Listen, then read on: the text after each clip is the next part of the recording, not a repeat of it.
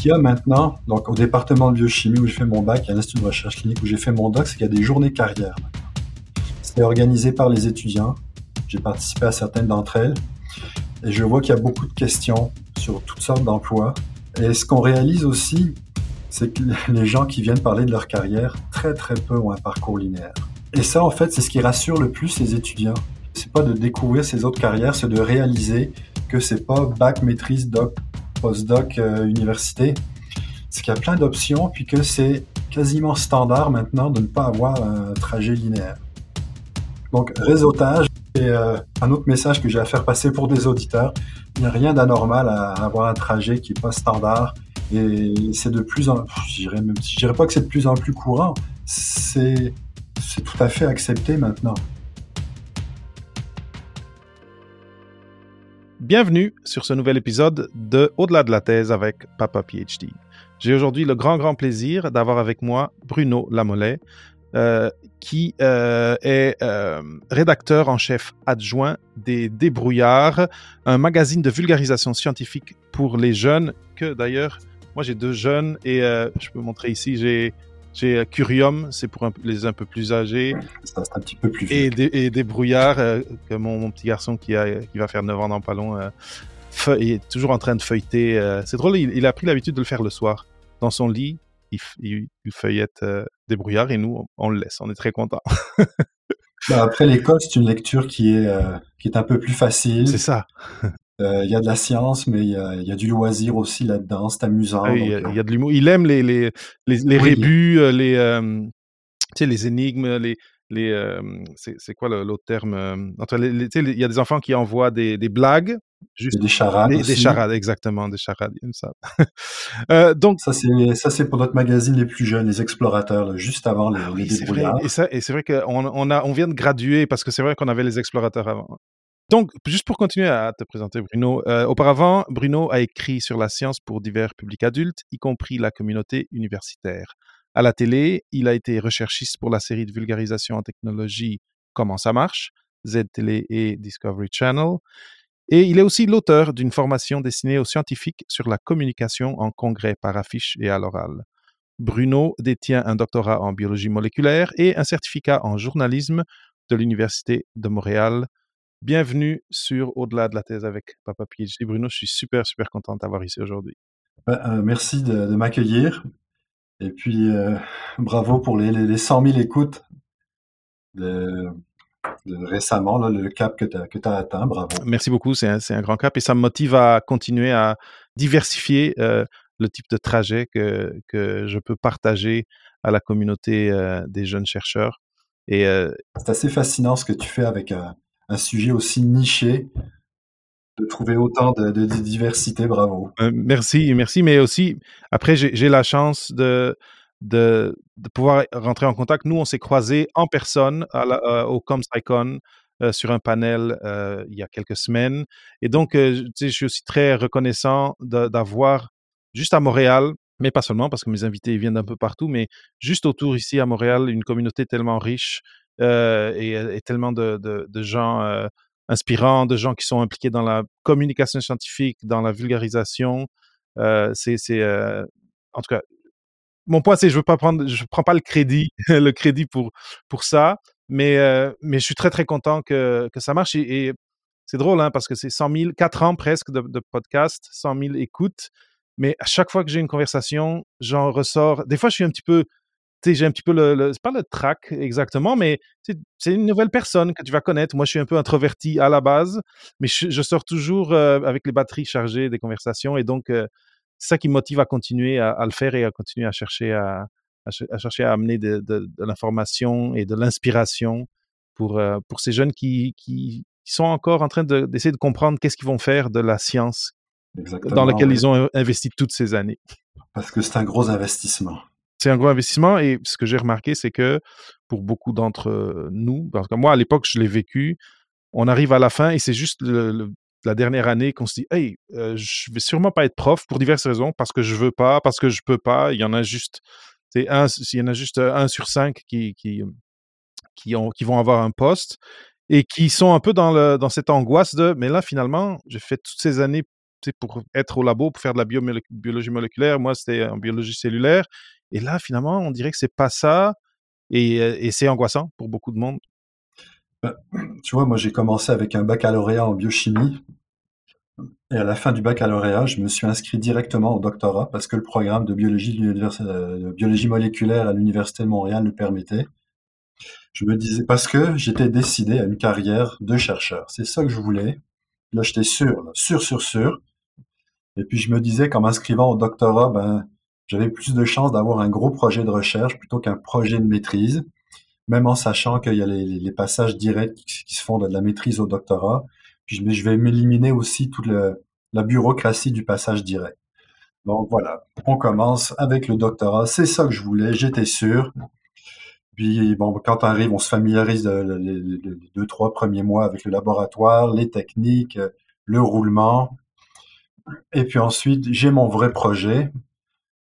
Euh, en gros, on va faire ça très très simple. Alors c'est pas pour me vanter, mais euh, je pense que je travaille sur l'un des, j'ai travaillé sur l'un des organes les plus importants du corps humain au poids, parce que c'est l'organe, c'est la glande hypophyse qui est grosse, c'est pas plus grosse qu'un petit poids, mais qui sécrète tellement d'hormones dans tellement de, tellement de fonctions sur le corps. Et puis nous, euh, on s'intéresse au programme génétique qui fait, euh, qui fait, on pousser cette glande-là, donc chez, le fœtus. Et euh, mon projet, ben, c'est comprendre le, programme génétique de l'hypophyse. Puis là, pouf, c'est un projet qui part de zéro, ou presque. Donc, je récupère pas le projet de quelqu'un. Donc, euh, c'est pas une extension du projet de quelqu'un. Donc, je me lance. Donc, il faut chercher des pistes. Et ces pistes, pendant plusieurs mois, on essaye et ça marche pas et on trouve pas la bonne piste. Donc c'est un peu décourageant, surtout que les, projets des collègues à côté, ben eux ils avancent. Ça roule, ouais. Aïe aïe aïe. eux ça roule, moi ça roule pas. Ben je peux même pas dire que ça roule pas, ça j'ai pas eu le feu vert, j'ai même pas commencé à rouler. Et puis à un moment donné, mon directeur de thèse revient d'un congrès, il a une information, il, dit, il me semble que ça marcherait pour nous. On fait des tests, oui ça marche. Donc on a un début de piste. Et là, je tombe avec des problèmes techniques, mais vraiment techniques, expérimentaux. Consulte des gens, lis des manuels, je fais rien d'extraordinaire, mais ça fonctionne pas. Donc là, je perds, euh, je sais peut-être un deux mois technique. Encore là, les autres avancent leur projet, moi ça avance pas. Et puis, à un moment donné, ça débloque. On avance sur la piste et là, on, a, trouve la pièce manquante du casse-tête. Et c'est le jackpot. Alors, il faut maintenant étudier euh, avancé. Mais là, c'est un jackpot. Sauf que c'est tellement jackpot que mon directeur de thèse euh, me dit, faudrait pas trop en parler.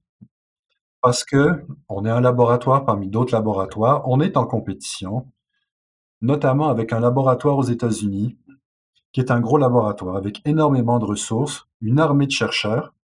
Moi, je suis étudiant, je suis encore en train d'apprendre, puis je suis tout seul. Et la science, ben, ça s'est fait pour être communiqué. Si je communique avec un chercheur de l'externe qui en parle à l'autre chercheur, puis qui lui dit bon ben ok, il avait bien l'information, puis il n'y a rien d'illégal en soi là-dedans, ben il va lancer son armée de chercheurs là-dessus, il va me dépasser en deux trois en deux temps trois mouvements, et puis nous on perd tout ça. Donc je me retrouve encore un peu tout seul dans mon projet, à pas trop pouvoir en parler. Donc ça a pris quelques années à attendre à ce qu'on publie un article pour que je puisse vraiment en parler en dehors du laboratoire. Mmh pour pas être scoopé, comme on dit en bon, euh, en bon québécois.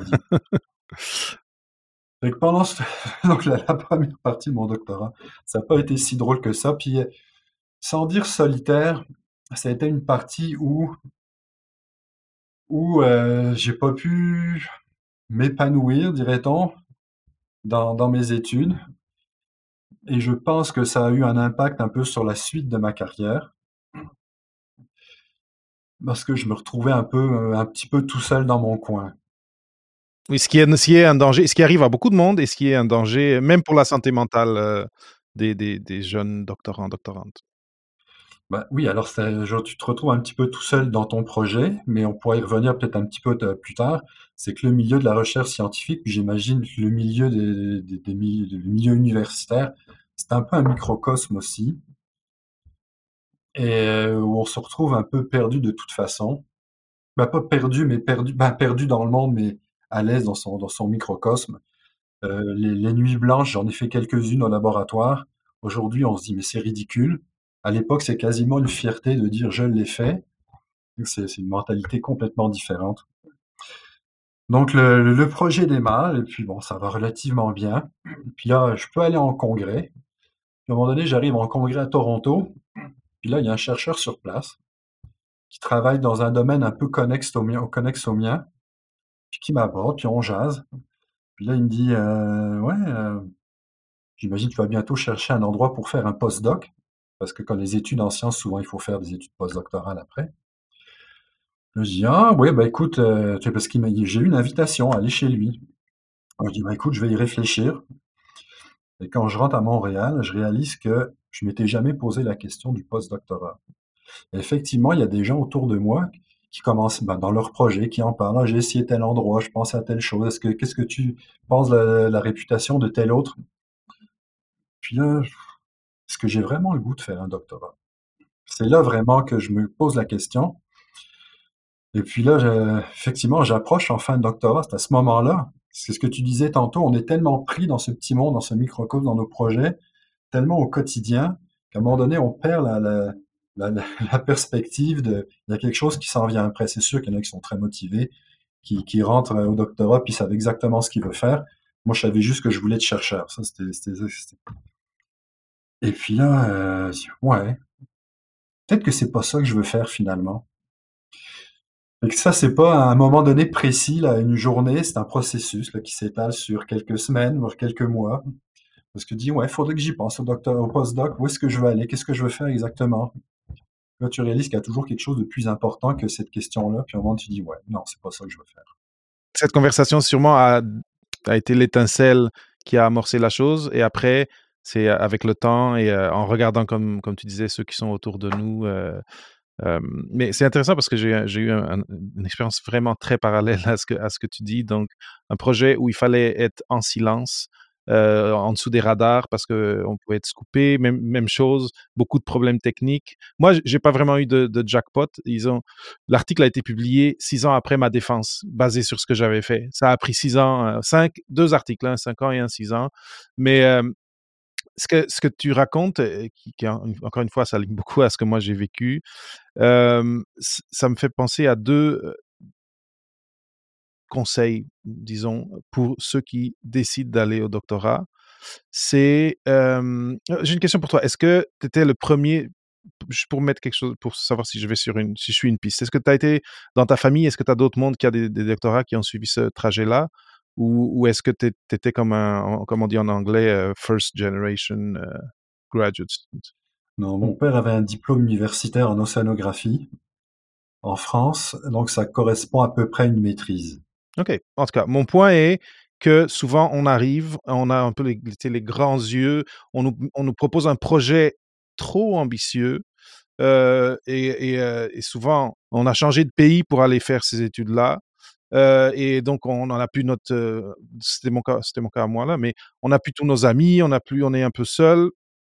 Et on nous propose ce projet qui est un peu trop ambitieux et risqué donc. Et, mais, on ne dit pas que c'est risqué. Ce qu'on nous dit, c'est le résultat peut être vraiment excellent.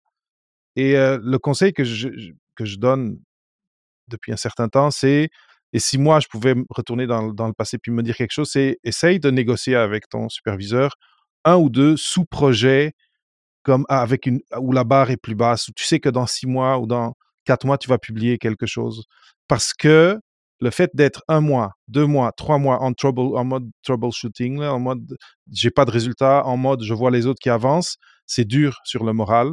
Et, euh, après, en tout cas, j'ai beaucoup parlé de, de sentiment d'imposture euh, dans, le, balado. Ça exacerbe ce type de sentiment-là. Le fait d'être, d'avoir ce seul projet, mais qui est, trop risqué, qui est trop euh, secret aussi. Donc oui, d'essayer de, de, ne pas rester dans cette bulle, mais aussi d'essayer de, de, se négocier des, euh, des projets avec des résultats un peu plus garantis, parce que c'est important d'avoir des résultats euh, dans ces premières années où tu peux encore te sentir imposteur et, et, le plus tu vois les autres avancer et toi pas, ben le plus tu tombes dans ce, tu peux tomber dans cette expérience-là. Au début, moi ça a bien été. Alors quand je suis moi j'étais ambitieux. Donc le gros projet, j'étais bien d'accord. Et euh, j'ai commencé à travailler comme assistant d'un autre étudiant qui faisait son doctorat. Donc pendant un, trois mois, et ça m'a permis de mettre mon nom sur un article. Donc l'article dans lui était premier auteur, moi je suis dans la liste des, des, des, des contributeurs euh, à part. Et puis donc ça, c'est ça, ça m'a initié aux techniques. Et puis donc je suis parti d'un bon pied. Le, démarrage, ça s'est très bien passé. Euh, l'autre chose, c'est que je suis arrivé au Québec à 14 ans. Je suis pas venu ici pour étudier. Donc il y avait, pas cet enjeu-là. C'est par la suite que j'ai réalisé que je préférais lire des livres d'astronomie plutôt que des articles sur mon domaine.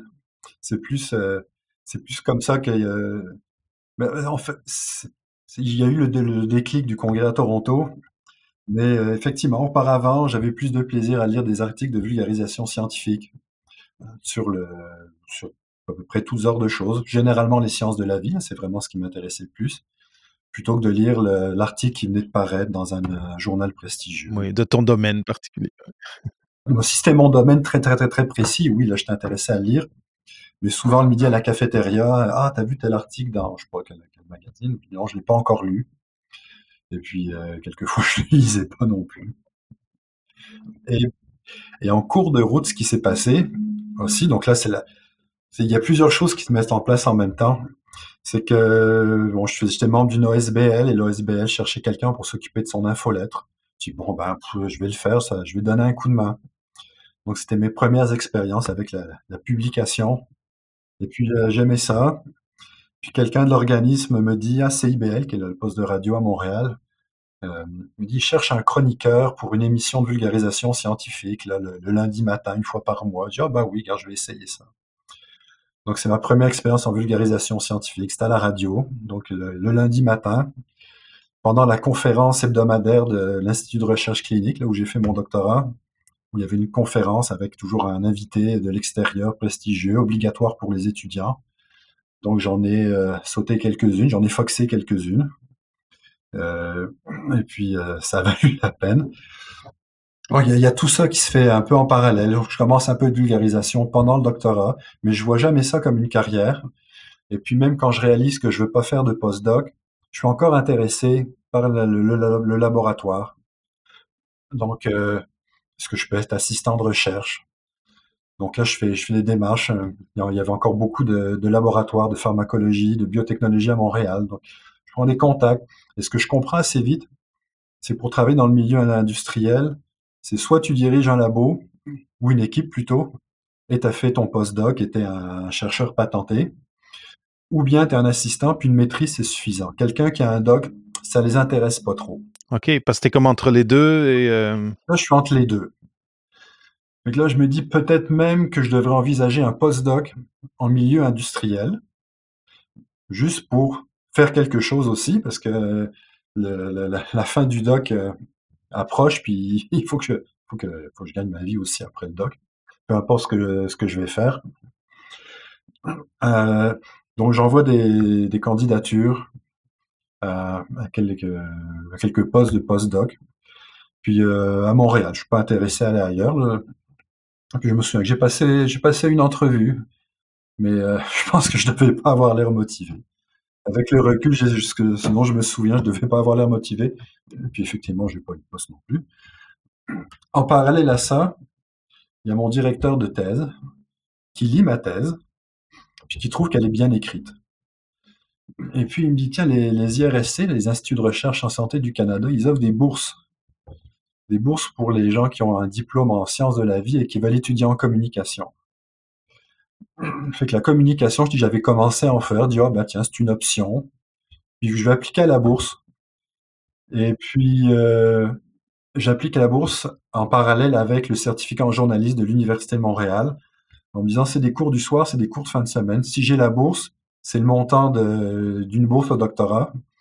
Donc, j'ai un revenu équivalent à ce que j'avais, puis ça me laisse du temps pour trouver ce que je veux faire de ma vie. Donc j'obtiens la bourse, donc je m'inscris euh, au certificat en journalisme. Et puis, euh, entre-temps, euh, on en reviendra, mais grâce au réseautage, j'obtiens un contrat de traduction d'un livre de mathématiques de l'anglais vers le français. Oh wow, ok. et puis, je suis ok, pourquoi pas. Donc, je contacte l'entreprise. L'entreprise me fait passer un test de traduction de mathématiques en anglais ou français. Puis ça marche. Je me souviens de mes, cours de mathématiques. C'est des mathématiques de base au secondaire. Je me souviens donc aussi, je vois, je vois les pièges. Et puis donc, j'obtiens le contrat. Donc, je m'en fais faire de la traduction pour un livre de mathématiques. Euh, j'ai mon certificat en journalisme et euh, je, fais de la recherche pour, pour un postdoc à Montréal en milieu industriel. Et très, très, très rapidement, je me rends compte, le milieu étudiant journalistique, c'est une bouffée d'air frais par rapport à ce que j'ai connu euh, dans mon microcosme du doctorat. À l'Université de Montréal, certificat en journalisme, il faut que tu aies un bac, dans n'importe quelle discipline, mais un bac, ou une expérience professionnelle dans peu importe le milieu, mais d'un certain nombre d'années. Ça fait que je me retrouve dans un milieu où les gens parlent de toutes sortes de sujets. Euh, ils sont intéressés à toutes sortes de choses. Et là, c'est frappant avec mon milieu, mon microcosme d'études supérieures, où les gens sont capables de parler de toutes sortes de sujets en dehors de la science, mais à l'intérieur de la science, ils parlent de leur sujet ou quelque chose de très connexe. Une discussion sur, euh, je sais pas moi, l'évolution, l'astronomie, euh, je sais pas, la physique quantique. Juste, euh, j'ai lu un article dans, je sais pas moi, Scientific American. Ça se fait pas dans notre laboratoire. Dès qu'on rentre dans la science, c'est très, très, très, c'est hyper spécialisé. Alors que dès qu'on sortait de la science, euh, on pouvait avoir du plaisir. Je me souviens de, la première Coupe du Monde de soccer euh, en 98. Euh, je suis au laboratoire et puis on, on arrangeait nos horaires pour aller voir. On était, on est à côté de la rue Saint-Laurent, puis il y a deux bars qui diffusaient les matchs. Et puis on, on réorganisait nos horaires et puis on, allait voir les matchs. On travaillait plus tard ou plus tôt. On rentrait les fins de semaine. On faisait ce qu'on avait à faire puis tout le monde et tous les laboratoires, puis là, on, jase ensemble, puis euh, on parle de tout après le.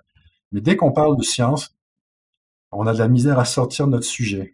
Et là, j'arrive dans ce monde d'apprenti journaliste, mais on peut parler d'absolument tout. De tout. Et ça, c'est une bouffée d'air frais. Et je dis, moi, c'est avec ces gens-là que je veux travailler. C'est avec ces gens-là que je veux travailler. Et puis, en commençant à pratiquer le journalisme, je réalise aussi que on fait des entrevues, mais c'est, le journalisme apporte ce que je voulais avoir en science, qui est de découvrir et d'apprendre. Alors je réalise qu'en science, c'est une curiosité très pointue, c'est une curiosité, de pionnier, de découvreur. Et là, je réalise que j'ai pas mon plaisir, c'est pas d'être celui qui a découvert quelque chose, d'être le premier, c'est simplement d'apprendre, de satisfaire ma curiosité. Et là, dans le journalisme, allez, à maison, quand je fais une entrevue avec un scientifique, en 20 minutes ou 40 minutes d'entrevue, j'apprends, je découvre et j'apprends euh, un paquet de choses que j'aurais pas découvert, que, l'équivalent, la masse d'informations que je découvre, c'est, c'est des mois de travail euh, dans le laboratoire. oui, oui, il aurait fallu faire une veille, euh, une veille de la littérature énorme. juste découvrir par moi-même. Donc c'est là que je réalise que euh, je veux quitter pas la science, pas l'univers de la recherche, mais le, le, le, le, fait le, faire la recherche, je réalise c'est pas du tout ce que je veux faire. Le contact avec les scientifiques m'intéresse. Les scientifiques, la science, c'est une aventure fantastique. Et puis là, j'en découvre des pans. À, donc, là, je, découvre ma voie. Et là, c'est décidé. Je veux faire une, une carrière dans le, le journalisme scientifique ou le la communication scientifique en général. Donc, tu découvres ta voix et une nouvelle tribu où là, tu te sens bien. Une nouvelle tribu, effectivement. C'est incroyable. Maintenant, j'ai une question. Donc, en, regardant tout, ce qu'on vient, tout ce que tu viens de, partager, on, on, parlait, on est parti de ce microcosme. Tu es, dans, dans ton labo. Euh, là, je vais généraliser là, à ton microscope ou etc., à ton appareil euh, que tu utilises. Tu es très, très pointu. Tu, tu regardes une question, tu regardes une molécule ça, c'est le classique de, ce qu'on voit dans, les laboratoires, dans la recherche. Maintenant, tout au long, tu, as mentionné ah et là j'ai eu une conversation et on m'a invité à tel. Et là et là quelqu'un m'a ah, parlé pour, pour traduire et de la façon que tu l'as dit c'était un peu en passant et comme si ça t'était arrivé. Mais est-ce que tu es capable de regarder en arrière et de partager avec ceux, qui nous regardent et qui nous écoutent qu'est-ce que toi tu as fait? Parce que sûr je suis sûr que tu as eu un rôle il y a quelque chose dans la façon dont, ton radar était euh, allumé vers un peu l'extérieur, qui a fait que ces conversations-là ont eu lieu Est-ce que tu es en mesure de, regarder en arrière et, de, nous distiller comment tu as fait pour, pour avoir un regard en dehors de ce microcosme, toi? Je dirais en un mot, c'est réseautage. Mais à l'époque, je pense pas réseautage. Je pense pas à je veux faire une autre carrière. À l'époque, si, pour revenir à ce que je disais au début, je suis un peu tout seul dans mon coin. Puis parler avec les collègues dont le sujet avance, c'est pas toujours le fun. Donc je recherche des contacts à l'extérieur du microcosme. Mais je le fais pas de façon stratégique. Je le fais parce que j'ai besoin de voir autre chose. Je fais du sport, j'ai, je, suis, j'ai une équipe sportive où euh, je me, où j'ai des gens, on va dire, normaux avec des guillemets. J'ai des gens j'ai, j'ai des amis de mon âge qui commencent leur carrière. Moi, je suis encore aux études. Donc, tu as besoin de voir d'autres choses. Euh, je suis engagé dans, une, dans un OSBL. Donc, je rencontre des gens qui sont d'un, univers complètement différent. Euh, euh, je commence, toi là, je parlais de traduction, là c'est vers la fin, quand je commence à réaliser que c'est le fun de la communication scientifique. Puis là, je, je pourrais en faire dans ma carrière. Je pourrais, je pourrais faire de la vulgarisation, comme les, les jeunes qu'on a vus au Comsacon, qui sont pas nécessairement intéressés à devenir journalistes, mais ils veulent incorporer la communication grand public dans leur carrière. Et puis là, ben, dis, ah, ben, tiens, il y a une association des communicateurs scientifiques au Québec. Là, je leur écris. Puis euh, je regarde les gens qui sont là. Puis ah, bah tiens, ça, je, suis intéressé à participer à certaines activités. Là, je regarde le bottin, qui est membre de cette, de cette association-là. Et puis, en jasant avec des gens, ben, justement, il y a une traductrice scientifique qui est celle qui me contactera un peu plus tard pour me dire, écoute, j'ai un contrat, j'ai pas le temps. Puis toi, est-ce que ça t'intéresse? Je dis ben oui, je vais le prendre. Donc elle était membre de l'association des communicateurs scientifiques. Donc vraiment le mot clé c'est réseautage. Et puis une fois que je suis dans, au sein de l'association, ça c'est un avantage qui est pas présent pour tous les domaines des études universitaires, mais il y a peut-être des équivalents. Donc quand je deviens membre de l'association, euh, je m'en vais à leur congrès. Je connais personne mais à laquelle je demande qui est la, présidente. Je savais qu'elle s'appelait Dominique Forget. Qui c'est qui dans la salle, la, présidente de l'association, donc l'ICL. Alors je vais la voir, je me présente, puis je dis, ben, je voudrais m'impliquer dans l'association, comment je peux faire Et là, elle me dit, ben là, il y a le, l'infolette de l'association qui cherche quelqu'un. Je dis, parfait, je m'en occupe. Et en, en prenant ce, poste-là, qui est un poste ben, qui est bénévole, ça me donne la visibilité, je rencontre d'autres personnes, j'assiste au conseil d'administration. Et ben là, il y a quelqu'un euh, qui avait un webzine, à l'époque on appelait ça un webzine, un webzine mon Dieu. genre de blog sophistiqué, ouais. Je cherche quelqu'un pour écrire des articles, qui me demande. Si parfait, j'accepte. Donc là, ben, euh, là, je commence un travail rémunéré. C'est pas à temps plein. Là, je, je vends des articles à la pièce. Je suis travailleur autonome. Il y a quelqu'un de l'association euh, qui, qui, avec qui j'ai étudié en journalisme, qui obtient un poste, mais qui, qui donc à, temps, plein, donc elle peut plus s'occuper d'autres contrats qu'elle avait. Donc elle me demande si je, veux récupérer les contrats. Ben, parfait, je récupère les contrats. Euh, j'ai étudié en journalisme, donc j'apprends qu'il y a des associations professionnelles journalistes. Il y a l'association des, journalistes indépendants du Québec. Donc je m'en vais à leur congrès. Leur congrès, ils organisent un speed dating entre les rédacteurs en chef de différents magazines. Et c'est les journalistes qui, font la tournée. Donc, euh, je me suis fait une petite feuille, un genre de mini CV, puis là, je distribue ça. Et euh, dans, le, dans, dans, dans, les gens qui sont là, il y a euh, le magazine, la rédactrice en chef du magazine de l'ACFAS, la Danielle Ouellette. Et elle, ben, ça l'intéresse, quelqu'un qui vient des sciences, qui, qui a une formation en journalisme. Donc, je lui laisse ma petite feuille. Elle me rappelle, et là, ça y est, ça commence, j'ai des contrats. Donc, le, mot-clé, c'est réseautage, et puis c'est aller au-devant des gens. C'est vraiment aller. Il y, a, il y a personne qui va venir nous chercher, il y a personne qui attend euh, quelqu'un avec un doctorat quelque part. Il y a personne qui, qui attend ça. Puis je pense que c'est pareil dans, dans, dans tous les, les, choix, les milieux de carrière. Donc, faut, faut accepter quelque part de peut-être pas de descendre de son piédestal, mais de, dire qu'il faut remonter. Bah oui, hein, c'est pas le piédestal, mais c'est tout ce qu'on a monté, là on se retrouve à descendre, il faut recommencer à monter aussi. Mais on le remonte avec un bagage. On le remonte plus. Il y a un bagage de doctorat en arrière. Un doctorat, faire un doctorat, c'est faire de la gestion de projet. C'est travailler sous pression, c'est faire plusieurs choses en même temps. C'est de, la polyvalence. Euh, je pense que ça vaudrait la peine, puis peut-être que tu l'as fait, qu'on décortique toutes les compétences qu'on acquiert quand on fait un doctorat ou, quand on est aux études supérieures. Il y a, des, travaux qui ont été faits. Je, maintenant, je n'ai pas en tête euh, les, résultats, mais en France et ici, euh, en tout cas, je pourrais, je pourrais, c'est quoi, je vais prendre une note mentale et le mettre dans les notes d'épisode parce que oui, il y a un travail qui a été fait. C'est un peu difficile parce qu'il y a des doctorats dans tellement de domaines. On a les sciences humaines, on a les sciences dures. Euh, c'est quand même difficile de distiller des, un, une liste de compétences. Euh, mais il y a, y a du travail qui a été fait qui, est intéressant et je, pense que oui, c'est important de le mettre. Je vais, trouver les liens et les mettre dans les notes d'épisode parce que c'est ça, des, une des choses qui donne de l'anxiété à la fin, c'est qu'on n'est pas conscient de ces compétences-là transversales. Et donc, on pense je vais sortir, un, ils vont me dire que je suis surformé. Et donc, comme tu disais, tu es comme entre, tu es, un espèce d'extraterrestre qui n'a pas de place. Ou, bien, ou bien tu vas dire d'autres choses, c'est j'ai pas les compétences qu'il faut pour faire pour apprendre ce, métier-là ou pour euh, et c'est pas vrai. Hein. Une des compétences qu'on a, c'est cette adaptabilité et cette capacité d'aller chercher euh, des compétences et de les, par nous-mêmes et de, de, s'auto-former.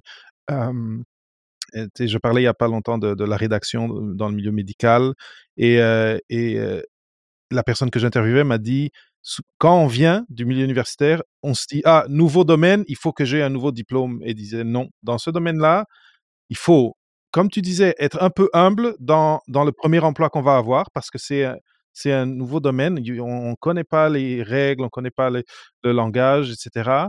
Mais après, on apprend sur le tas. Et, et, et, y a, c'est un peu ça, c'est comme on est des apprentis, mais on apprend vite. Et, et après, c'est comme tu disais aussi, notre évolution, notre évolution a un potentiel d'aller bien plus vite par après. Je me souviens exactement, c'est ça. À un moment donné, je dis, mais qu'est-ce que je peux faire avec un doctorat en biologie moléculaire? C'est tellement spécialisé, tellement pointu. Puis en même temps, je suis tellement compétent dans mon domaine, parce qu'on est très spécialisé, on est des, travailleurs hautement qualifiés, mais qualifiés dans un domaine tellement pointu, je dis, qu'est-ce que je vais faire avec ça? Je me souviens d'avoir parlé aussi à des enseignants au cégep. Euh, Est-ce que je peux enseigner? On disait, ouais, ce serait bien qu'il y ait un diplôme d'enseignement ou de, compétences en pédagogie. Et ok, je pense que maintenant, euh, je pourrais l'enseigner au secondaire euh, assez facilement présentement. Présentement, oui. Ou au primaire, je sais pas trop, là, parce qu'on manque de, de, Mais je dis pas que c'est facile. Par contre, peut-être qu'on m'engagerait puis que je dirais non, c'est trop compliqué pour moi, c'est trop dur. Mais, euh, mais c'est, effectivement, il y a cette étape-là de réaliser que, qu'on a des compétences mais ces compétences-là, les employeurs les connaissent pas nécessairement. Exactement. Et donc, c'est pour ça qu'il est, important euh, de, d'apprendre à les connaître parce que c'est, nous, en ce moment, peut-être ça va changer dans 10 ans, 15 ans, 20 ans, en ce moment, ça, ça retombe sur nous, chacun de nous, la responsabilité de nous vendre, de, de, les présenter et de les vulgariser, d'expliquer pourquoi est-ce que oui, j'ai fait un doc, oui, j'ai fait tout ça, mais je, je suis la bonne personne pour votre équipe et je vais apporter de, la valeur ajoutée euh, avec mon profil. Exactement. Je me souviens au début quand je cherchais des, contrats ou des quand je rédigeais un CV, donc je précisais, donc je disais que j'avais un doctorat en biologie moléculaire, et là je rajoutais euh, le laboratoire, le nom du directeur de thèse, le sujet de travail, puis même certaines fois les publications, alors que c'est complètement inutile. Ce que les gens voulaient savoir, Bon, j'ai fait un doctorat puis à l'université de Montréal 2005, 2004, 2004. Puis c'est tout ce qui les intéresse. À part ça, ce qu'il fallait que je mette à la place, c'était mes compétences. Ce qu'on appelle des fois aussi les soft skills maintenant. C'est ça qu'il fallait que je mette. Et autonomie, gestion de projet, ben, gestion de projet, c'est un terme un peu technique, mais euh, capacité à faire avancer les affaires, c'est des choses comme ça qu'il fallait que je mette, que je mette plutôt que le, titre de ma thèse qui, donc, c'est apprendre à, savoir quelles compétences vendre. Et dans ton cas aussi, euh, dans ton cas aussi, à part les compétences, euh, tu avais quelque chose d'autre à montrer et qui était un peu le portfolio que tu avais créé, que tu avais bâti au long de, de tous ces projets que tu as eus parce que ça, ça démontre les compétences aussi. Si, si vous êtes capable, pendant votre doctorat, de foxer un peu, de foxer certaines choses, comme disait Bruno, euh, parce qu'on nous demande, hein, quand on est au doctorat, en tout cas, moi, ce que j'ai vécu, c'est qu'on me demandait d'être 200% du temps sur, ma, sur mon projet. Et moi, ce que j'essaie de dire, c'est, mais un, un, ils n'ont pas le droit de vous demander ça parce que votre vie, c'est pas juste votre doctorat, c'est l'avant, c'est l'après. Et donc, il faut que vous, vous, vous ayez de l'espace pour, euh, pour que votre jardin ait plus de fleurs que juste la fleur recherche. Je sais pas pourquoi je suis allé dans la métaphore Ouais. de la fleur, des fleurs, mais, mais tu vois ce que je veux dire? Et tu as dit le mot foxé, ça a une connotation négative, mais moi, je pense que c'est important, c'est important. Et si tu n'avais pas pris ce temps-là, ben, tu n'aurais pas eu ces conversations, tu n'aurais pas fait ses- rédiger ses premiers articles, euh, participer dans cette euh, OSBL, etc., etc., qui, dans le fond, ça, ça quand, quand tu es devant un, devant un employeur, c'est ce type d'histoire-là, c'est ce type de, de, de données-là auxquelles ils vont s'accrocher pour évaluer combien tu es un candidat pour, la, pour le poste euh, qu'ils veulent pourvoir. Exactement. Puis tout ce que je faisais en plus, ça, je ne faisais pas sur mon temps de travail. Il y avait la plupart des choses, c'était le soir ou les fins de semaine. Je rédigeais, je rédigeais pas une infolettre euh, pendant mes heures de, de travail. Mais euh, oui, ce que tu utilisais, le 200%, euh, il y a des étudiants qui décident de sacrifier quelques années de leur vie. Euh, J'en connais une qui l'a fait, ça a bien marché. J'en connais deux ou trois autres qui l'ont fait, puis qui le disaient, je sais pas ce qu'ils sont devenus. Je souhaite que ça ait bien fonctionné pour eux. Je me souviens d'étudiants dont les, les, patrons, le directeur de thèse ne voulaient pas qu'ils fassent des démonstrations en laboratoire. Qui, pendant pour les étudiants au baccalauréat, les laboratoires dont de chimie ou de biochimie, ben, il, y a, besoin de supervision euh, par des étudiants euh, gradués. Et il y a, des, des directeurs thèse qui refusent parce qu'ils estiment que c'est du temps qui n'est pas consacré au projet de recherche et que c'est du temps perdu. Alors qu'on est dans le milieu de la science, dans le milieu de la recherche, qu'on parle et que ça peut servir à quelqu'un qui, qui, veut devenir scientifique et avoir des étudiants plus tard. Donc il y, y, en a qui sont, qui sont, qui sont.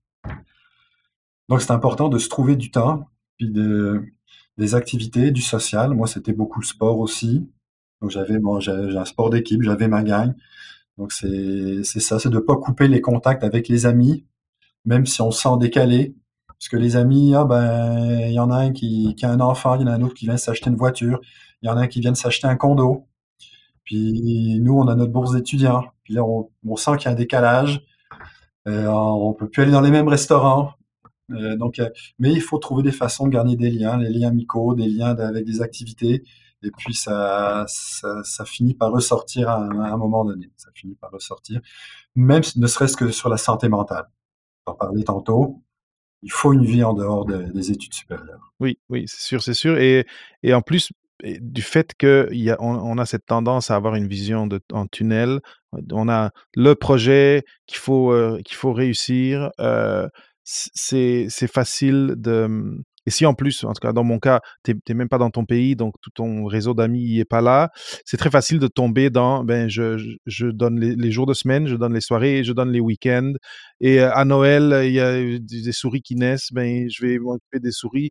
Ça peut aller loin dans la perte de, de, de connexion avec d'autres communautés, avec des, des, amis et avec, avec tes hobbies, avec tes intérêts. Et c'est dangereux. C'est dangereux. Après, l'envers de l'envers du, du de, de, de, ça, de tout ça, c'est que quand tu le fais, et t'es pas le premier à me dire, à me parler d'une communauté sportive, mais quand tu as une communauté euh, en dehors, un, quand tu, tu, tu fais ces activités, et dis-moi dis si tu es d'accord, après tu te ressources pour après revenir au lab. C'est comme si ça te charge tes batteries d'avoir je ne sais pas si tu jouais au soccer ou tu faisais d'autres choses, mais d'avoir suivi un ballon pendant 45 minutes et, ou d'avoir fait du vélo. L'autre personne que je me souviens, elle faisait du vélo semi-professionnel. Et, euh, et, après aussi, ce que cette personne m'a dit, c'est que, et, je pense que tu, viens de me dire que tu as plus ou moins eu la même expérience, mais ces gens-là, ben, il y, y, en a qui, euh, qui sont, euh, je sais pas, avocats, il y en a qui sont, ou qui, ou qui étudient pour, euh, mais ça veut dire que tu as des conversations complètement différentes et que des fois, il peut y avoir des, des collaborations, il peut y avoir des, des idées qui partent. Euh, donc, et après, tu es revenu sur la santé mentale, et moi, je pense que c'est un point super, super intéressant. C'est comme si on dirait que le, le, discours, des fois, c'est la santé mentale. Euh, ce qui est important, c'est faire ton projet. Et si, si, si, si c'est difficile, ben, c'est peut-être parce que tu n'as pas, pas ce qu'il faut pour, pour, pour être ici. Et ça, c'est, ça c'est, très, c'est un côté très négatif de l'expérience. C'est pas encore une fois, il y en a des superviseurs qui sont, qui sont comme ça, c'est pas généralisé. Mais j'ai entendu des histoires euh, et, euh, et, et ça, c'est, du, du plus triste qu'il peut euh, y avoir pour moi.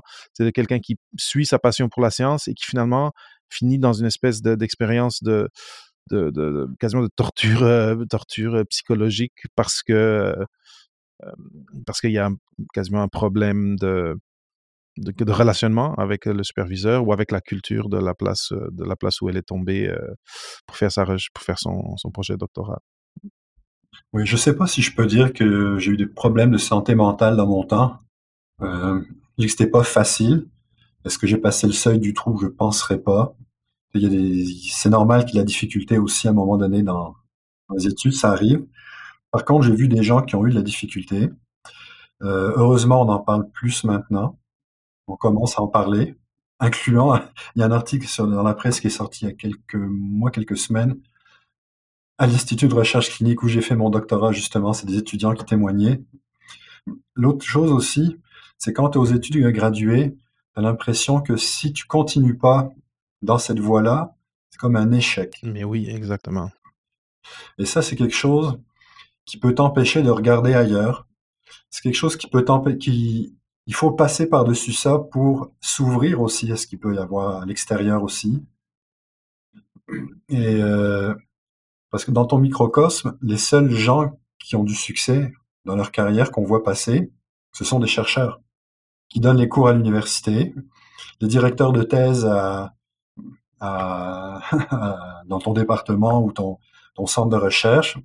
Euh, Quand le, le département de biochimie a fêté son 50e anniversaire il y a quelques années et qu'ils ont invité des gens qui ont, qui, qui ont réussi dans leur carrière, c'était 10 personnes, c'était 10 chercheurs qui avaient leur labo. Alors que les gens qui sont passés par le département et qui ont contribué à la société, ben, je pense qu'ils n'ont pas tous des doctorats, puis des... ils sont peut-être plus difficiles à retracer par contre, mais, euh, mais ce n'est pas que ça. Fait que la seule voie qu'on te montre, ben, c'est la, la voie du, de la recherche universitaire. Donc ça aussi, c'est des, des barrières un peu invisibles dont on se rend pas compte. Et c'est malheureux. Donc c'est pour ça qu'avoir des gens à l'extérieur, des fois, ça peut te réaliser, faire réaliser que oui, il y a peut-être d'autres opportunités. Euh, à sortir. C'est vraiment la seule chose que j'aurais à dire, c'est de sortir de ce microcosme, d'avoir des liens à l'extérieur. Et puis, je, parlais d'organismes, bon, un OSBL dans mon cas, plus une équipe sportive. Ça peut être n'importe quoi, fait du théâtre, je sais pas, mais il faut quelque chose à l'extérieur de ce microcosme-là. Oui, ce qui vous, ce qui vous intéresse. Après, j'ai eu des invités qui m'ont dit, euh, ça peut même, parce que des fois, ça peut être difficile vraiment de, faire, d'avoir du temps pour faire quelque chose à l'extérieur, mais c'était à la saison 1 du balado. Et elle, euh, elle avait lancé avec des collègues un, un club de, un club de, de euh, comment, je sais pas comment elle avait appelé ça, mais où ils invitaient des alumni de, de, de leur, euh, de leur université, c'était aux États-Unis, pour, pour qu'ils viennent, et ils n'étaient pas tous des chercheurs, ces alumni-là, pour qu'ils viennent parler de qu'est-ce qu'ils ont fait après leur, euh, après leur doc. Donc ça peut être ça aussi. Et, et parce que ce qui, ce qui est important dans cet exercice qu'on essaie de vous proposer, c'est vraiment d'avoir des conversations. Il faut rencontrer des gens différents et des gens qui sont à plusieurs degrés de, de, de distance de votre, de votre prof, de votre superviseur. Des gens qui vont vraiment pouvoir ouvrir vos, dans une conversation, ouvrir vos horizons sur des, des- des- panoramas complètement différents. Et donc, ça peut être quand même à l'institut, mais il faut qu'il y ait, il faut qu'il y ait, une pollinisation avec, avec des gens qui viennent de, de l'extérieur. Et des relations, vraies relations humaines, euh, et en personne, si possible, c'est l'idéal. Je suis totalement d'accord euh, avec toi. Ce qu'il y a maintenant, donc au département de biochimie où j'ai fait mon bac, à l'Institut de recherche clinique où j'ai fait mon doc, c'est qu'il y a des journées carrières maintenant. C'est organisé par les étudiants. J'ai participé à certaines d'entre elles. Et je vois qu'il y a beaucoup de questions sur toutes sortes d'emplois. Et ce qu'on réalise aussi, c'est que les gens qui viennent parler de leur carrière, très très peu ont un parcours linéaire. Et ça, en fait, c'est ce qui, euh, c'est ce qui rassure le plus les étudiants. C'est pas de parler de, c'est pas de découvrir ces autres carrières, c'est de réaliser que c'est pas bac, maîtrise, doc, postdoc, euh, université. C'est qu'il y a plein d'options, puis que c'est quasiment standard maintenant de ne pas avoir un trajet linéaire. Donc, réseautage et, sur, et, euh, et c'est ça. C'est un autre message que j'ai à faire passer pour des auditeurs. C'est ça. N'y a, a, rien d'anormal à avoir un trajet qui est pas standard. Et c'est de plus en, dirais même, je dirais pas que c'est de plus en plus courant. C'est c'est tout à fait accepté maintenant. Mmh c'est sûr. Et après, un autre élément que je retire de ce que de, de ton histoire, de ton récit, de ce que tu as, nous as partagé, c'est que dans tout ça, c'est comme c'est comme l'histoire de tu peux pas gagner la loterie si tu n'achètes pas le billet. Dans tout ça, il faut que euh, les choses vont pas tomber dans les bras. Il faut que tu ailles vers les gens aussi et que et que tu ailles juste comme tu sais, toi, tu as eu un intérêt, tu t'es rejoint à l'ACFAS, tu as demandé qui était la présidente, tu as démontré ton intérêt à aider. Donc, il faut qu'il y ait, c'est un donnant-donnant, disons. oui, l'univers, il va t'apporter des opportunités, mais si, tu, si toi, tu n'étends pas ton, ton bras pour, pour euh, euh, comme avoir, en tout cas, pouvoir les prendre et, et, euh, agir, ben, là, ça va être compliqué. Et, et c'est pour ça que moi, j'ai très envie que les jeunes chercheurs, ceux qui sont à première, deuxième année de doctorat, ils comprennent ce qu'on vient de dire pendant cette conversation, parce qu'il faut commencer tôt à le faire pour que ça soit une habitude et pour que ça soit pas juste au moment où je cherche un job, parce que là, c'est compliqué. Ou là, là, tu t'essayes de faire du, réseautage pour avoir un poste, ça marche pas. Tu vois, puis dans le monde, dans le monde de la communication, c'est facile, même sans réseauter, de prendre une certaine forme d'expérience. Tu peux lancer une chaîne YouTube, tu peux lancer un blog, puis à la rigueur, si personne n'y va, c'est pas si grave. Ça montre ce que tu es capable de faire pour un employeur. Je me souviens, dans la, période un peu de transition, j'avais lancé un site web de vulgarisation sur l'ADN puis la génétique. C'était hébergé sur GeoCities, pour dire que ça, fait longtemps. ça fait très longtemps. ça s'appelait euh, Bienvenue en génomie. Et puis euh, j'avais programmé un petit site internet. En même temps, j'avais appris à, à monter un site internet, compétence de plus.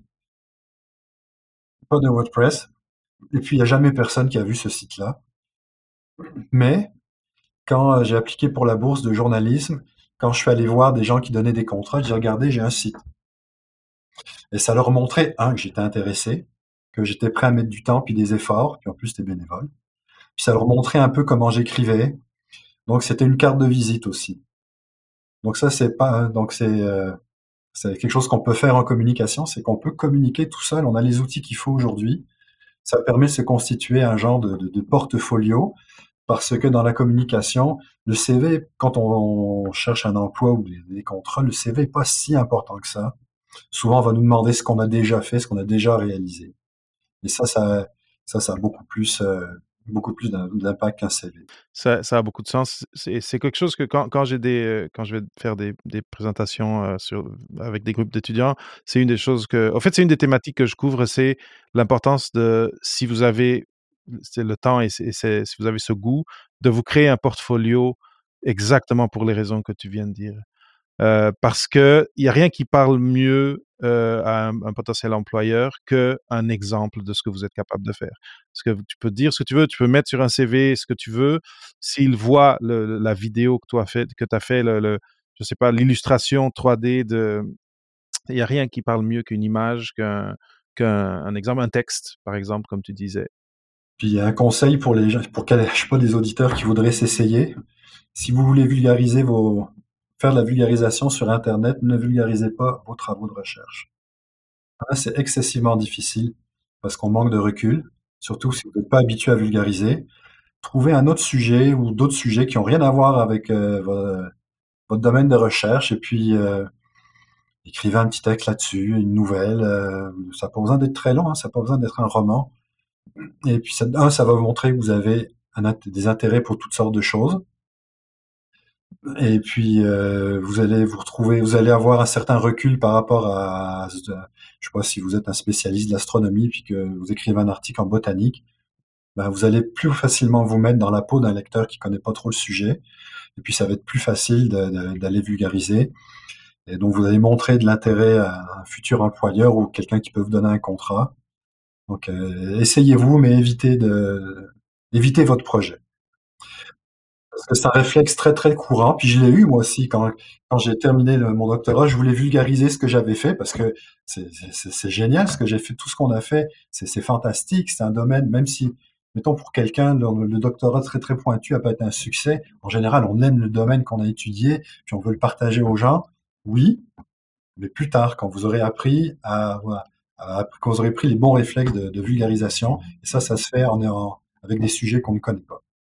En même temps, maintenant, euh, si vous voulez faire un peu de vulga sur ce que vous faites, il y a, tous les mathèses en 180 secondes, etc. Partici participer à toutes ces choses-là, mais je comprends exactement ce que tu dis. Comme on n'a pas de recul, ça va être difficile de, de vulgariser, de ne pas utiliser de jargon et de, etc., etc. Je comprends totalement. Euh, Bruno, on, a, on arrive oui. presque à une heure de, de conversation. C'est passé oui. vite. Euh, et j'ai envie d'essayer de, de, d'un peu résumer euh, ce que j'ai appris aujourd'hui avec toi. Et c'est intéressant parce que ça ligne tellement bien avec. Bon, déjà, nos histoires se ressemblent, ce qui est très intéressant. Mais, mais tous les conseils que tu as donnés, ça ligne vraiment beaucoup à, à ce que moi j'essaye de, de, préconiser et de, de, donner comme conseil. Mais partons, de, partons du dernier point, ce, ce point du portfolio. Et un portfolio, c'est ça a l'air quelque chose de très sérieux, mais de, ce que j'ai compris, ça peut être très simple. Ça peut, il faut pas avoir un. Si tu pars une chaîne YouTube, il faut pas essayer d'être, d'avoir 10 000 personnes qui te suivent. Il faut juste mettre sa, passion et son effort à, faire quelque chose de, conséquent. Et moi, ce que je conseille, si possible, de, trouver un rythme, parce que là, on parle de YouTube, il faut, comme publier avec un certain rythme, trouver un rythme qui marche pour vous. Mais, comme on le disait aussi, tu m'as félicité pour mes 100 000 écoutes. Mais moi, tu sais, j'ai commencé il y a 4 ans, et c'est en regardant maintenant en arrière que je vois les 100 000 écoutes. Mais au début, mais je me suis dit, regarde, j'ai six amis qui ont fait euh, des doctorats et qui maintenant sont ailleurs, je vais les interviewer. Et après, c'est parti de là. Donc, ne, ne vous mettez pas euh, un barème trop haut un objectif trop haut pour, pour vous lancer à, à, créer votre portfolio? Parce que vous avez quand même votre doctorat à faire là. Oui, bah oui. Puis il n'y a pas besoin d'avoir un épisode de podcast ou de, YouTube euh, une fois par semaine. L'idée, c'est juste de montrer ce qu'on est capable de faire. Fait qu'en faire un ou deux, puis là, un ou deux, ah ben tiens, il y a ça, ça qui pourrait t'améliorer. Fait qu'un peu plus tard, ben, euh, t'en, en fais un autre, et puis euh, il va être amélioré. Puis si tu veux écrire quelques textes sur un site internet, ben on n'a pas besoin d'en lire 10, là, deux ou trois, ça va donner une idée de ce que les gens sont capables de faire. Mais tu peux en écrire un, et puis euh, après ça, ben t'en écris un autre, puis t'effaces le premier parce que tu le trouves pas bon, puis que le, deuxième est meilleur, puis celui-là que tu veux mettre, euh, que tu veux montrer, mettre à l'affiche. On n'est pas intéressé à savoir en combien de temps t'as appris, on veut savoir ce que tu es capable de faire au moment où on aura besoin de toi. Donc, euh, euh, il suffit de mettre le, le meilleur. Puis, euh, c'est un lien Internet, là. Pas besoin d'avoir un formatage spécial. Nous, on va aller voir. Donc, et ça peut prendre. Et, l'autre point sur le portfolio, c'est que moi, je considère que ça peut prendre différentes formes. Ça peut être quelque chose de plus produit, comme une vidéo sur YouTube, mais ça peut être un compte Twitter très bien fait où, où, tu, parles d'un. Tu vulgarises quelque chose. Tu sais, je parle Twitter. Il y a des gens, si tu artiste, ça peut être sur Instagram. Ça peut prendre plusieurs formes en plus, moi, j'ajouterais, tu as, par, as, parlé de, euh, de, contribuer dans des, euh, dans des OSBL, euh, faire des, des newsletters. Le, fait de participer dans des, avec, avec des entités comme bénévoles ou, comme. Non, même, même après étant payé, il n'y a, a, pas juste du contenu qui fait partie de ton portfolio, c'est aussi les expériences connexes que tu peux avoir euh, surtout en collaborant avec d'autres gens. Ça m'amène au prochain point. prochain point, c'est le réseautage.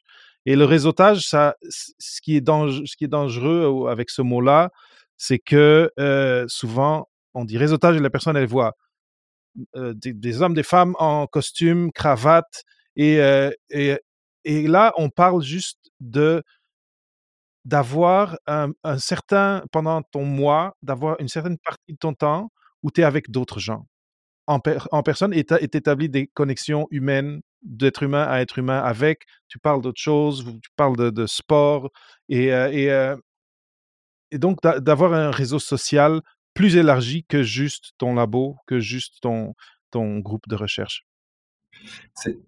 C'est ça. Le réseau est pas uniquement un réseau professionnel. Un réseau, c'est toutes sortes de monde avec un intérêt en commun. Un intérêt, je dis, ça peut être le sport, ça, ça a été un OSBL pour moi. C'est, je disais, ça peut être du théâtre. Puis c'est ça, c'est pas du veston cravate du tout, du tout.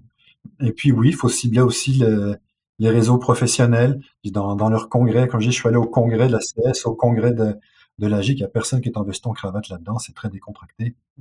Euh, le ComSciCon auquel on a participé, c'est du réseautage aussi. C'est pour ça qu'on est tous les deux là. Et puis avec nous, il y avait Nathalie Ouellette qui dirige euh, l'observatoire du Mont Mégantic. Me dit Nathalie, j'aimerais ça faire un reportage, puis euh, aller à l'observatoire. Dit ben oui, on va arranger ça. C'est ça, c'est avec des étudiants aussi. il y a une étudiante qui présentait son projet en une minute il y avait quelque chose de bien intéressant. Je vais la retracer parce qu'il y a une idée de reportage.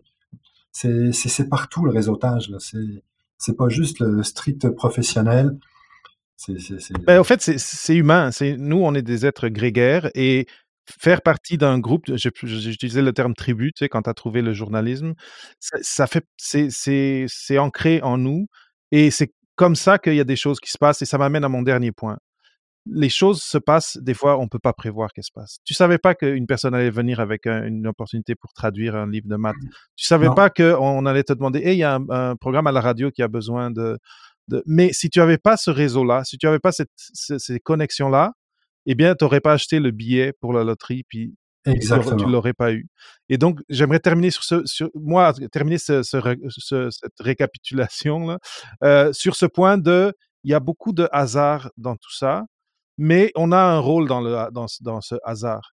Et après, c'est un lien à une, autre chose, et qui est réconfortante, comme tu dis, c'est que les, les carrières linéaires, comme, comme dans nos parents, ou en tout cas les générations avant, c'est plus, plus ça aujourd'hui. C'est pas ça en recherche. Et, euh, et donc, ça, ça nous ramène au réseau. Ce qui est important, c'est d'avoir notre, de ne pas être trop en vision de tunnel, avoir notre radar ouvert et être ouvert à des opportunités qui apparaissent. Et quand quelqu'un nous dit Hey, t'es vraiment bon, euh, toi, à faire tes illustrations.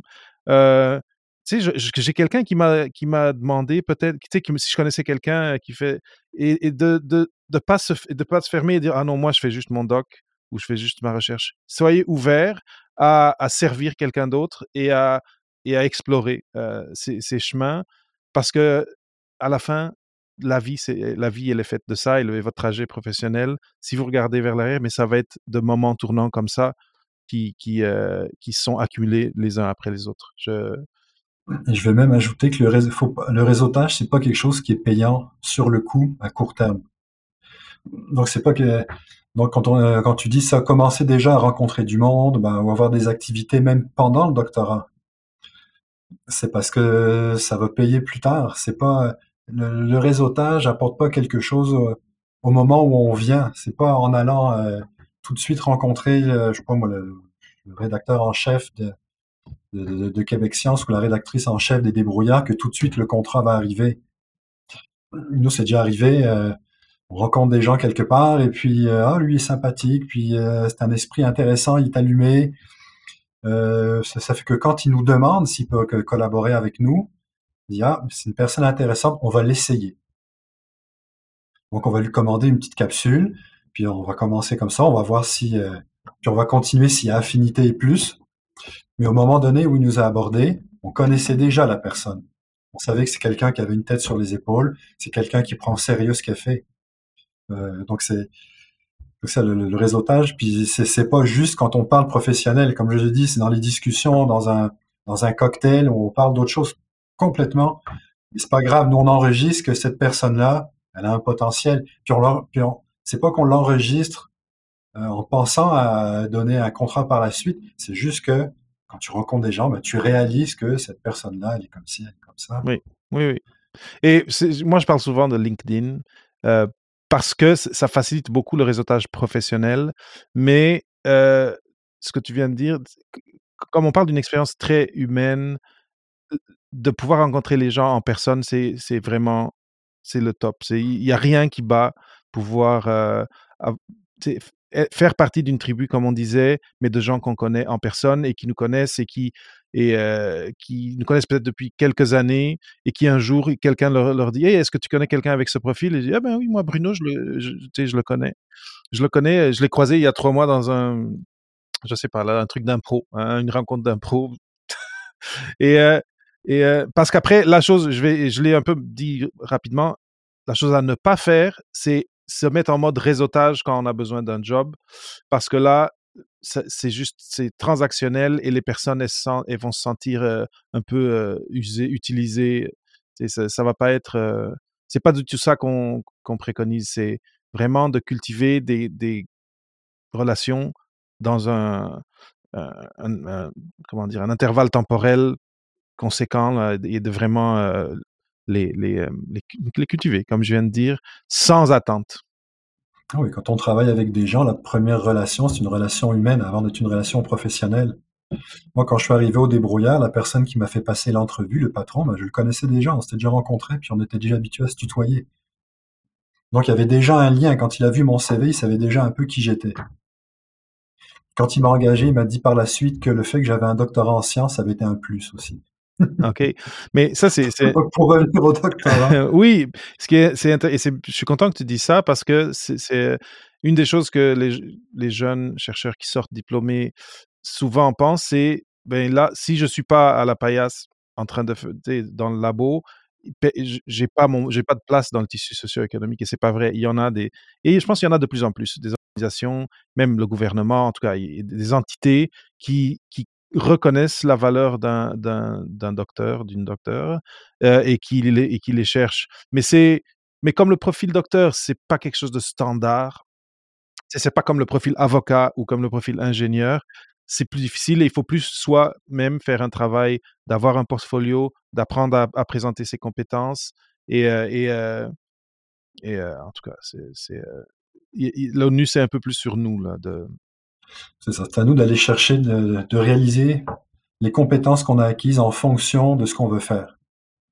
Parce qu'il y a toutes sortes de compétences que j'ai acquises au doctorat qui ne me servent pas vraiment euh, dans, mon travail. Mais donc, maintenant, si j'avais à construire un CV, donc oui, je vais mettre doctorat, je vais aller chercher des compétences, mais euh, les compétences ciblées en fonction de l'emploi.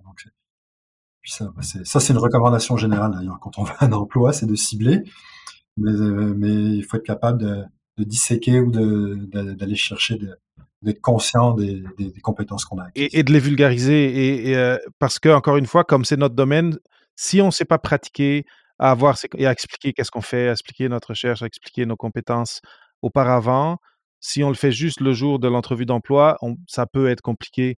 Et donc, encore une fois, euh, d'avoir un réseau diversifié, ça aide là-dedans. Bruno, on arrive vraiment à la fin de cette entrevue mais on va rester sur ce point des compétences. Donc, de ton côté, juste pour, pour donner un, dernier, un dernier euh, euh, boost d'inspiration à ceux qui nous écoutent, qui sont, qui sont euh, ou qui nous regardent. De ton côté, tu viens de parler de maintenant je mets de l'avant le doctorat. tu as parlé de gestion de projet, et c'est vrai que c'est quelque chose qui est souvent associé aux compétences transversales du doctorat, mais personnellement, toi, dans, ce que tu fais aujourd'hui, qu'est-ce que tu dirais qui sont les, les, comme deux, trois compétences clés que tu sais qui, viennent, donc dont la racine est, est, dans ce que tu as fait pendant ton doctorat, donc ton parcours de recherche? J'ai pas peur d'essayer. Euh, je sais pas si les collègues aimeraient ce que, je vais dire, mais souvent quand on a des discussions, là on cherche quelque chose, c'est comme si euh, on trouvera pas la solution juste entre nous en discutant, essayons-le. Puis si nos lecteurs aiment ça, ben ils l'aiment, puis s'ils l'aiment pas, ben ils l'aiment pas. Et puis euh, il y a certaines formes d'ambition aussi. Euh, ça, ça me distingue pas de mes collègues, là, mais euh, parce que j'ai des collègues très ambitieux puis qui ont pas de doctorat. Mais c'est une façon de d'acquérir un peu ce d'avoir de l'ambition. Effectivement, l'ambition, ça vient avec le doctorat. connaître le milieu universitaire et la recherche, mais ça, c'est spécifique pour moi, c'est un avantage. Mais euh, c'est ça. Puis le, il y a une rigueur aussi qu'on acquiert au doctorat. Et encore là, il n'y a pas qu'au doctorat qu'on acquiert la rigueur. J'ai des collègues journalistes qui sont aussi rigoureux sans avoir de doctorat, mais c'est une façon d'acquérir la rigueur. C'est de pas avoir peur de lire des documents qui sont longs et plates. ça, on, a, acquis cette compétence-là aussi. Donc c'est dans le concret, voilà, c'est des exemples de de, de, de, de compétences. Là de pas d'être travail, de pas avoir peur de. On est travaillant aussi. Travaillant, oui. Ça, c'est oui, travaillant et on, ça, on n'a pas peur de projets de longue haleine, euh, en tout cas, parce que là, c'est quand même 5-6 ans de ta vie que tu as passé à faire ça, acharné sur ce, ce projet-là. moi, c'était un peu plus long. oui, oui moi aussi, c'est 6-7 en tout cas. Mais, mais euh, en, en, Angleterre, c'est 3 ans et c'est fini, là. C'est un, autre, un autre modèle complètement. Euh, Bruno, c'était vraiment, vraiment bien de, parler avec toi. J'ai vraiment aimé tout ce que tu as apporté. Est-ce que, est-ce que tu aurais un, dernier mot de la fin pour quelqu'un qui écoute et qui, et qui se dit, allons dans ton, domaine particulier. Là, il, étudie en, je sais pas, mathématiques et qui se dit, j'aimerais tellement ça vulgariser auprès des jeunes. Est-ce que tu aurais un dernier mot de la fin, conseil pour, en plus de tout ce qu'on a dit, créer un portfolio, s'impliquer, faire un peu de bénévolat, aurais-tu quelque chose à ajouter pour cette personne qui, qui aurait cet ah, intérêt-là? Oui, dans ce cas-là, se préparer mentalement. Parce que le milieu de la communication, c'est un milieu qui est très, très, très différent. le milieu de la communication scientifique, c'est un milieu qui est excessivement différent du milieu de la science. C'est pas une extension de la science, c'est pas une branche de la science on réfléchit différemment. La rigueur en communication scientifique est un peu différente de la rigueur en sciences. Parce qu'on a l'intérêt public, l'intérêt journalistique, c'est pas la même chose que l'intérêt scientifique. Euh, l'article qui est sorti dans, qui est prestigieux, qui est sorti dans Science, Nature, des fois il n'y a aucun intérêt journalistiquement, mais aucun. C'est pas parce que l'intérêt journalistique ou l'intérêt scientifique s'opposent, c'est juste qu'ils s'en vont dans des voies parallèles. Euh, donc il y, a une culture à changer. Euh, les, quand, je, quand je travaille avec des scientifiques, le critère pour eux, là, il faut que ce soit vrai, il faut que ce soit bien précis. Mais en communication, vrai, c'est un des critères. Les autres critères, c'est faut qu'on soit intéressant, puis il faut qu'on soit compréhensible. Et puis les trois sont aussi importants. Puis des fois, il faut faire des compromis entre les trois. Si mon article il est vrai mais qui est pas intéressant, personne le lit, puis ça sert à rien, on a perdu notre temps. S'il est vrai, qu'il est, qu'il est euh, intéressant, euh, je sais plus dans quel sens je l'ai dit là. S'il est vrai, il est accessible, mais qu'il n'est pas intéressant, c'est ça, personne ne lit. S'il est vrai qu'il est intéressant et pas accessible, là, ça devient des fois même toxique, parce que ça devient de la désinformation. Il y a des, des antivax qui utilisent des résumés d'articles tout à fait standards, écrits par les chercheurs, donc c'est vrai, et qui, en soulignant une phrase dans le résumé, lui font, faire, lui font prendre une tournure euh, anti-vax. Donc, euh, les trois piliers sont importants. Sinon, on a des effets qui peuvent être euh, négatifs. Donc, tout ça, c'est une mentalité qui est, différente. La façon d'écrire est différente. Euh, quand on écrit en sciences, que ce soit en congrès, euh, quand je disais que je, donnais des formations aux chercheurs, c'est parce que j'avais une expérience en communication et parce que j'avais un doctorat, sinon je l'aurais pas fait, on me l'aurait pas demandé. Euh, en science, on communique avec le résultat un peu plus vers la fin. On commence avec des entre des, intros qui sont longues. imagine qu'au au bulletin de nouvelles, on commence en disant alors le, le Canadien s'est présenté euh, sur la patinoire, puis là un tel a marqué un but, puis ensuite il y a eu une minute de pénalité, puis ensuite l'autre équipe a marqué un but. Non, on commence en disant le Canadien a gagné ou a perdu. Puis là ensuite il y a eu un but d'un tel en première période.